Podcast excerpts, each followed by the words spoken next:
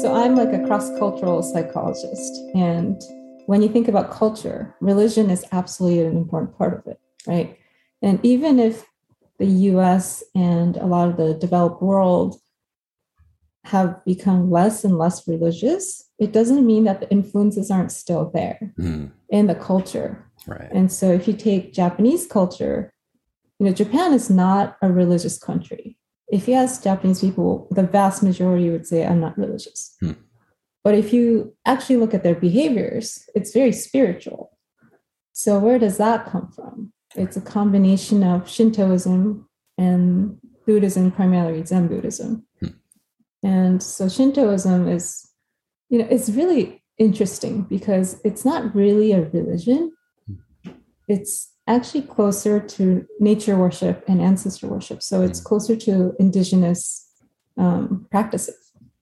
And so there's no scripture, there's no founder, there's no text, there's no like religious, you know, organized religious um, like time to go during the week.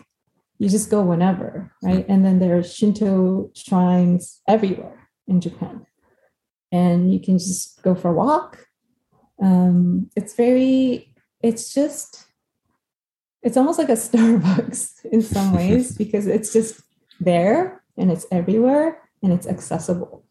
So at some point in history like the japanese imperial government uh, made it a state religion. And that's when you know buddhism because it was a foreign influence they tried to separate shintoism and buddhism. Uh, but before then and since then, Buddhism and Shintoism have basically been just this morphed thing. Hmm.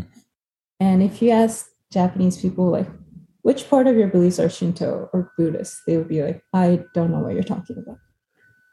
Um, because it's that's actually another interesting part of Japanese culture is, you know, we have Shinto New Year's, so we go to a shrine for New Year's. We have Buddhist funerals mm, um, and Obon, which is a Buddhist homecoming festival for our ancestors and our um, deceased relatives, happens every August for um, for a few days, and and then we also do Christmas. Everybody, because of KFC's brilliant marketing, eats fried chicken and Christmas cake um, on Christmas.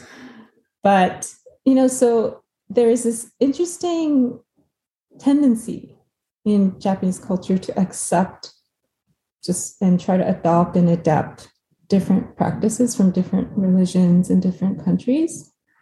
And I think that's part of the reason why, because Japan is focused on social harmony, Mhm. right? It, it avoids conflict, which is usually good, but sometimes not good. If you think about, you know, scandals, corporate scandals, and things like that. right.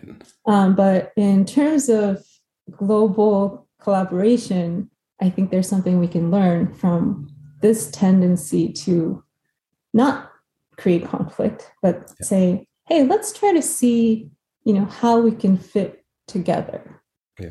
um, and work together. And in, in Japanese culture, so before you eat every meal, you say itadakimasu, and you put your hands together.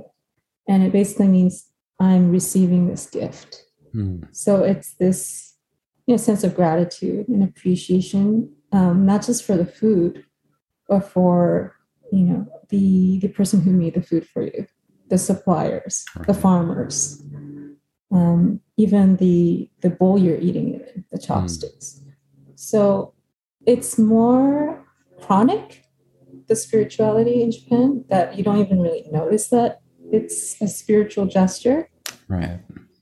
Um, and then, you know, how Japanese people package things. Hmm. You know, some people joke that it's excessive because it takes like 10 minutes to unwrap something. right. but again, it's about appreciating what's wrapped. Mm, But from the gift giver's perspective, it's you're showing your appreciation for the recipient. Um, and when you're the recipient of the gift, you take time to unwrap it so you don't rip the wrapping paper um, because you're showing your respect for the person who gave it to you and the and the wrapping paper and the object. So it goes back to animism, Mm. right? Because Shintoism is all about animism. Um, the belief is that there's a God, it's not God with a capital G, but more like a deity in every object and every phenomena in the world, even cell phones. So Hmm. it's not just you know what you would think of as natural objects. It can be really anything. Um, so there's a interesting Japanese um, ritual, which is actually Buddhist in origin. So this again gets Hmm. confusing. That's called kuyo, and kuyo is usually for you know your deceased relatives or deceased people, but it's also done for eggs, Hmm. eel, needles, Oh. cockroaches. I mean, you name it.